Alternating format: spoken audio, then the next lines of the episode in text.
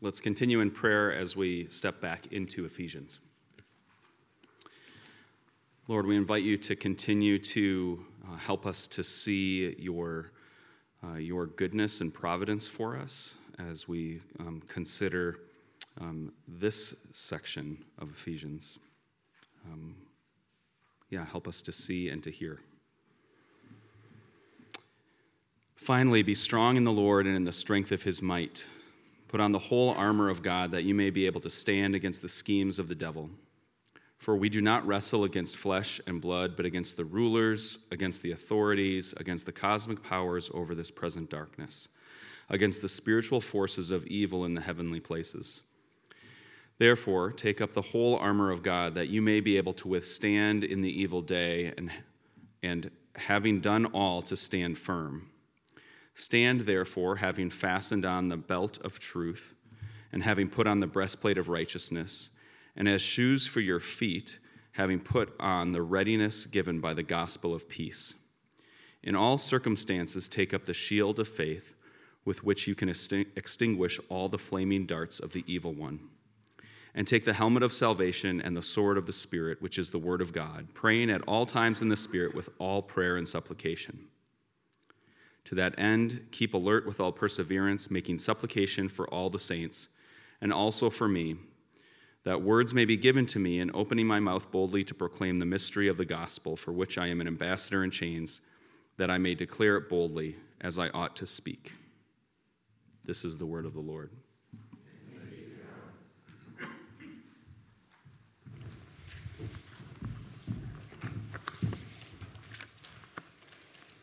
We're continuing today in our series on the armor of God. And in this series, we've uh, been going through each piece of this armor that Paul describes in Ephesians 6. Two weeks ago, uh, we focused on the belt of truth that holds the whole outfit together. And last week, Evan described the, the breastplate of righteousness, and he showed uh, how the metaphor is taken from the Old Testament prophet Isaiah, describing the, the armor that God himself puts on and that he gives to his people. This is first God's armor, and he gives it to believers to enable them to stand firm. And today, we're focusing on these shoes of peace in verse 15. As shoes for your feet, Paul says, having put on the readiness given by the gospel of peace.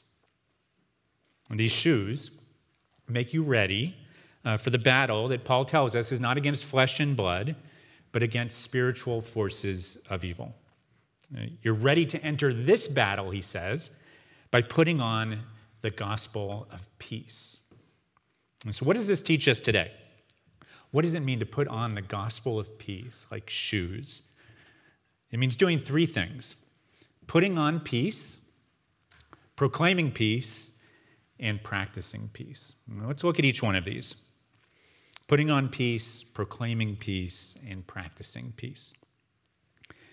The first thing to say is that when you put on the gospel of peace, uh, like the rest of the armor, and any human ability to achieve peace. Let me explain what I mean. A few years ago, I happened to be in Albany, New York, and I visited the 9 11 uh, memorial at the New York State Museum.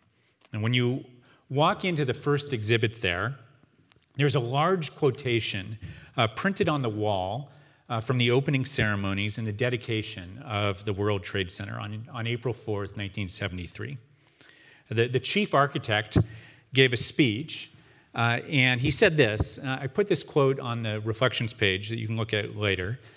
But here's what the chief architect said at the dedication of the World Trade Center. He said, the World Trade Center is a living symbol of man's dedication to world peace. Beyond the compelling need to make this a monument to world peace, the World Trade Center should, because of its importance, become a representation of man's belief in humanity, his need for individual dignity, his belief in the cooperation of men, and through this cooperation, his ability to find greatness. Now, I'm honestly not sure why the museum would put this quote on the wall. I don't think it's aged very well. But here we are 50 years later. How is our belief in humanity going? Do people even believe in the power of cooperation to bring us to greatness anymore? In 1973, uh, someone could say something like this, and I think it actually seemed like it could be true. At least from, for some people and from certain angles, if you squinted just right, the world seemed to be getting better. It really did seem like we just needed to believe more in our own abilities, and world peace could be achieved. I don't think we live in that world anymore. The Twin Towers are, are destroyed. We are reminded every day of the brutality of war. Our society is dominated by division and disagreement. Now, this doesn't mean that we shouldn't aspire to cooperation, but it begs the question, doesn't it? From where do you believe that peace will come? Do we just need to believe more in our own humanity and in our own ability to. The gospel, is that enough? The gospel offers us an alternative. Paul says, Be strong in the Lord and in the strength of his might. In other words, the power that we most need comes from outside ourselves. Our own human abilities and aspirations will never bring the peace that we long for. But in faith, we're invited to look beyond ourselves and our own abilities. In an interview this week in the New York Times Magazine, the National Book Award winner and Iraq uh, war veteran uh, Phil Klay was asked about his belief in God even after his experience of war. The interviewer asked, How do you see God in a war zone? Phil Klay replied, How do you not see God in a war zone? The God I believe in was tortured and died on the cross. God is there when I see another human being and see someone of infinite worth and value. God is there in this infinite horror and majesty of the world. The idea to me that all of this beauty and all of this horror is nothing but mere matter seems ridiculous. I'm deeply convicted by the sense that there's a God whose ultimate experience was to suffer and die to bring forgiveness and unearned redemption. It is deeply, deeply important to me. I don't know what other option there is. Phil Klay shows us what it looks like to put on the readiness given by the gospel of peace. To believe in a God who's not far away at a distance, but who comes close and enters into human suffering and the brokenness of our world. To believe in this gospel is not to deny uh, suffering and evil, but it's a way of preparing to face them, to face the world as it really is. And this happens in two ways. First, Christianity tells us that there is a spiritual reality at work in the world. And if we just limit our thinking and our beliefs to this world and our own abilities, we will not have the resources to stand against the powers and forces that want darkness and violence and destruction. You won't be prepared for the moral struggle of our world if you believe that everything can be reduced to just mere matter. Second, if you believe the gospel and put on the armor that God gives, as a peace is not something that we must first achieve, it's something that we receive as a gift. In Paul's letter to the Ephesians, which we're looking at chapter 6, but if you read through the, the whole letter, you find that peace comes up a lot. In the second verse of the letter, Paul declares in his, his opening words, Grace to you and peace from God our Father and the Lord Jesus Christ. And then at the very end of the book, in, in the second to last verse of the letter, he again, he ends with this announcement of peace. Peace be to the brothers, and love with faith from God the Father and the Lord Jesus Christ. The whole letter is bracketed by these announcements of peace from God. And then in the middle, a peace comes up again, especially in, in chapter 2, verse 14, where Paul says that Jesus himself is our peace. And because he is our peace, he makes peace, uh, especially between Jews and Gentiles. Those who were bitter, bitter enemies, different ethnicities, different social classes, find themselves united in the peace that Jesus has won for all people on the cross. So when you're putting on the gospel of peace, you're putting on the gift of, of God's peace, what He's achieved for you and for the whole world. But this doesn't mean that there's not a role for you to play. The, the imagery here of shoes for putting on the gospel of peace is very deliberate, and it shows how we're all called to participate by proclaiming this message of peace to the whole world. Uh, the background for this imagery of footwear comes again from the prophet Isaiah. You know, we've seen this a few times now, how the armor of God is rooted in Isaiah. And our Old Testament reading today was from Isaiah 52, and we heard in verse 7 How beautiful upon the mountains are the feet of him who brings good news, who publishes peace, who brings good news of happiness, who publishes salvation, who says to Zion, Your God is of a messenger. The picture in this section of Isaiah is of a messenger coming with a great announcement of peace and good news, gospel, after the Babylonian exile. The messenger announces God is king. He is victorious over oppression and evil. It's a message of joy and comfort and salvation because God is the world's true king, and the prophet says he will be victorious. In our liturgy today, we're celebrating Christ the King Sunday.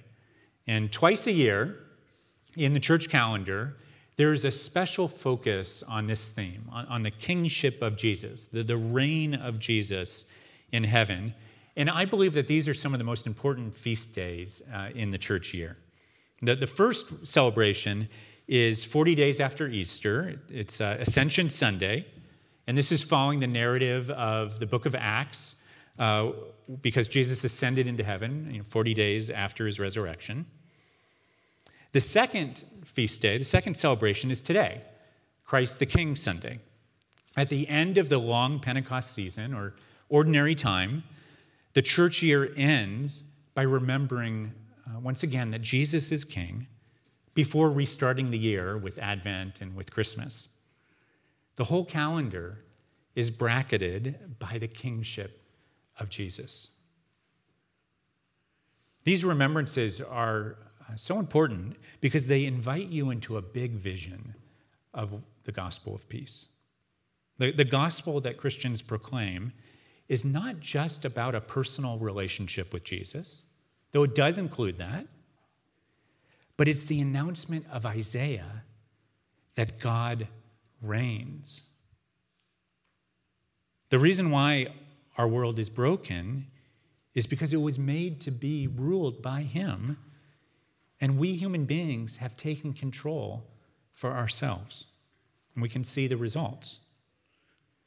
But the good news of the gospel is that our world does have a king, and he looks like Jesus. He has chosen to make peace with us through his own suffering, self sacrificial love. And if this is the gospel of peace to you, not just a private inner peace, but an announcement of God's reign, rule, then you will be ready to declare it to the world like that messenger of Isaiah. And this happens in word as we proclaim those words of good news about what Jesus has done, but it also happens God's love for the by sharing uh, the gospel of announcing God's love for this world in tangible acts of mercy and love, like those things that Matthew was, opportunities Matthew was sharing with us for us to be involved in our community and share God's love. That's what it means to put on this footwear. It means that you are becoming a messenger like that one in Isaiah. The beautiful feet upon the mountains are your feet, announcing the good news that Jesus is King, bringing his salvation to the world. Two weeks ago, I mentioned in my sermon uh, the recent conversion of a, a prominent atheist, Ayaan Hirsi Ali, and her essay, Why I'm Now a Christian. Uh, Ayaan Ali is well known for having converted to atheism from a, a fundamentalist Islamic background in Somalia and Kenya. She was a, a member of the Muslim Brotherhood, uh, which she rejected to become an atheist. But now she says that her atheism eventually led her to despair in a new search. In a recent interview, following up on her essay, uh, she gave some more details about her journey and, and her conversion to Christianity.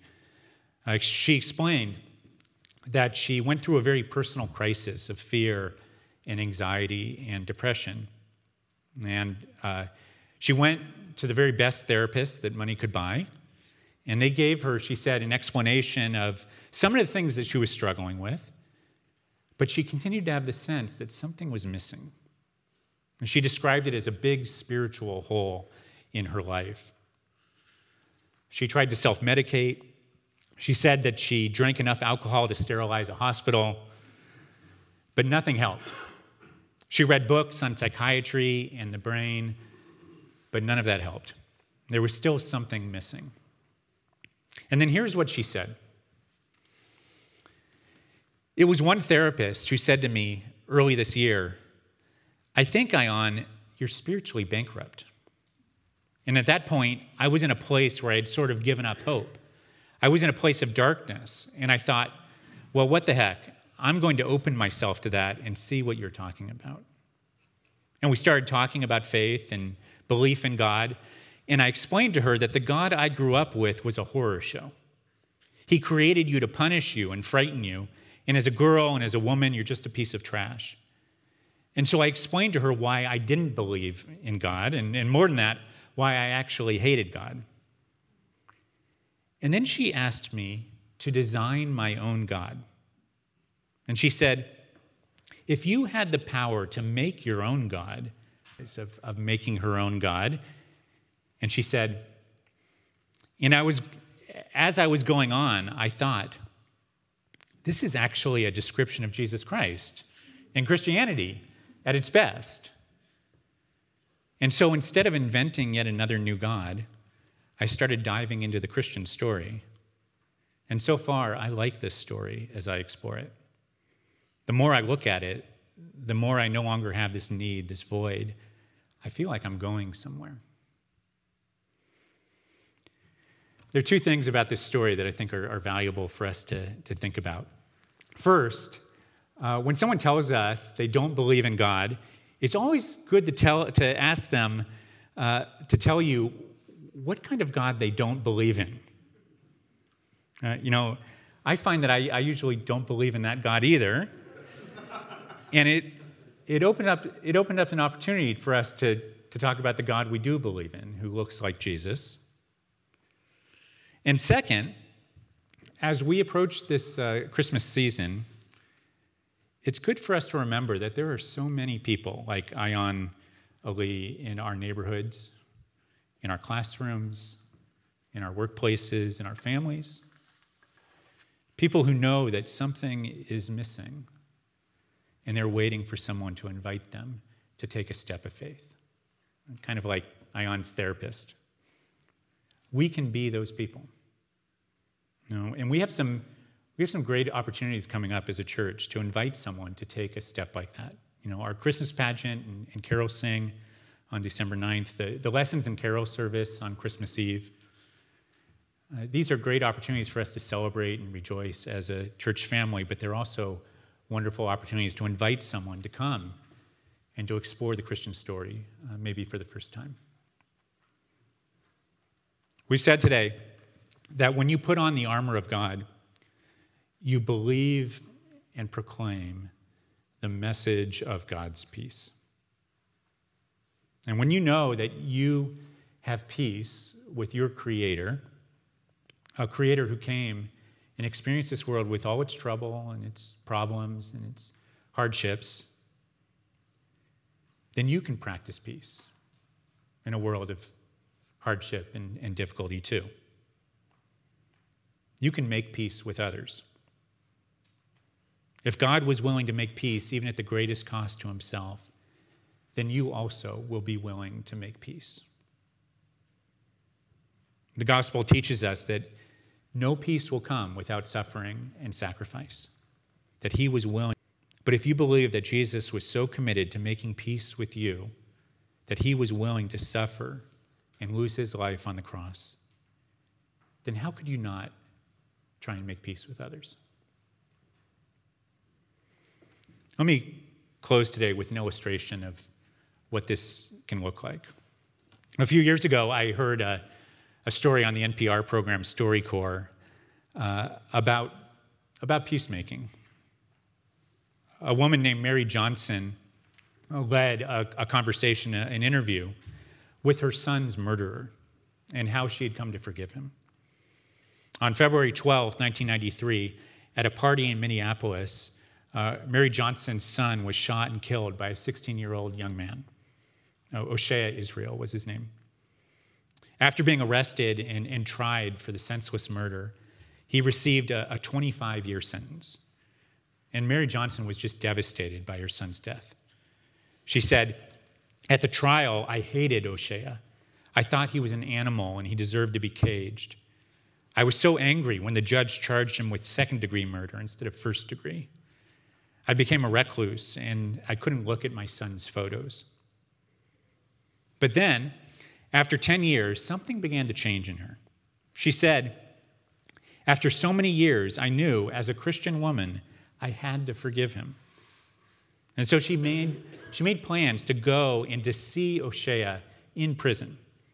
Uh, she said, Before the visit, I prayed and I went on a 21 day fast. We talked for two hours, and I realized the similarities Oshea shared with my son. He wasn't a boy anymore. I was talking to a man now. I told him I forgave him, and I said, I let you go. It was over. As I was leaving, he asked to give me a hug. I cried and started to fall, but he held me up. I felt something move up my body. All of the hatred and bitterness left my body. On the foundation of this, this profound act of forgiveness, Mary and Oshea stepped into a new relationship. After 17 years in prison, Oshea was paroled, and the two of them went on to speak together in communities about forgiveness. Oshea actually moved in next door to Mary Johnson, and they saw each other almost every day. Oshea said, She'll fuss if I don't call, and I take out her trash. And Mary concluded the interview by saying, some people think I'm psychotic for doing this, but I view us as mother and son. I wear a locket. One side has a picture of me and my son, the other side has Oshea. Story like this possible. This is a picture, I believe, of what it means to put on the readiness given by the gospel of peace. We can forgive generously and freely because there is a God who has forgiven us our sins first. In the gospel, you are invited to believe that around God's neck is a locket, like Mary Johnson's. One side has a picture of his son, and the other side has your picture. If you have a peace like this with God, then you can be a person of peace. We can be a community of peace. Some people will think we're psychotic for doing this. This is not a simple answer to the world's problems and the conflicts that rage all around us. But I am inviting you today to believe and to live into the reality of God's peace in the place where He has put you, and then leave the rest up to Him. When Jesus appeared to his disciples after his resurrection, these were his words Peace be with you. As the Father has sent me, even so I am sending you. He offers you his peace, he sends you in his peace. Do you believe this? Let's believe it together. Let's pray.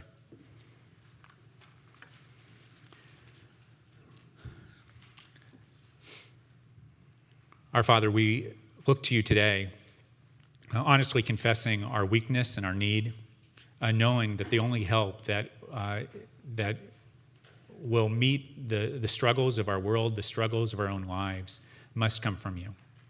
And so we place our faith today and in your power, and we ask you to give us the assurance of your peace in Christ, that we might know that we uh, have been made whole in him that we have your righteousness, that we have your love, and that we are free to be your ambassadors of peace uh, in this suffering world. Send us in, in the power and in the peace of Christ today, we pray. In Jesus' name, amen.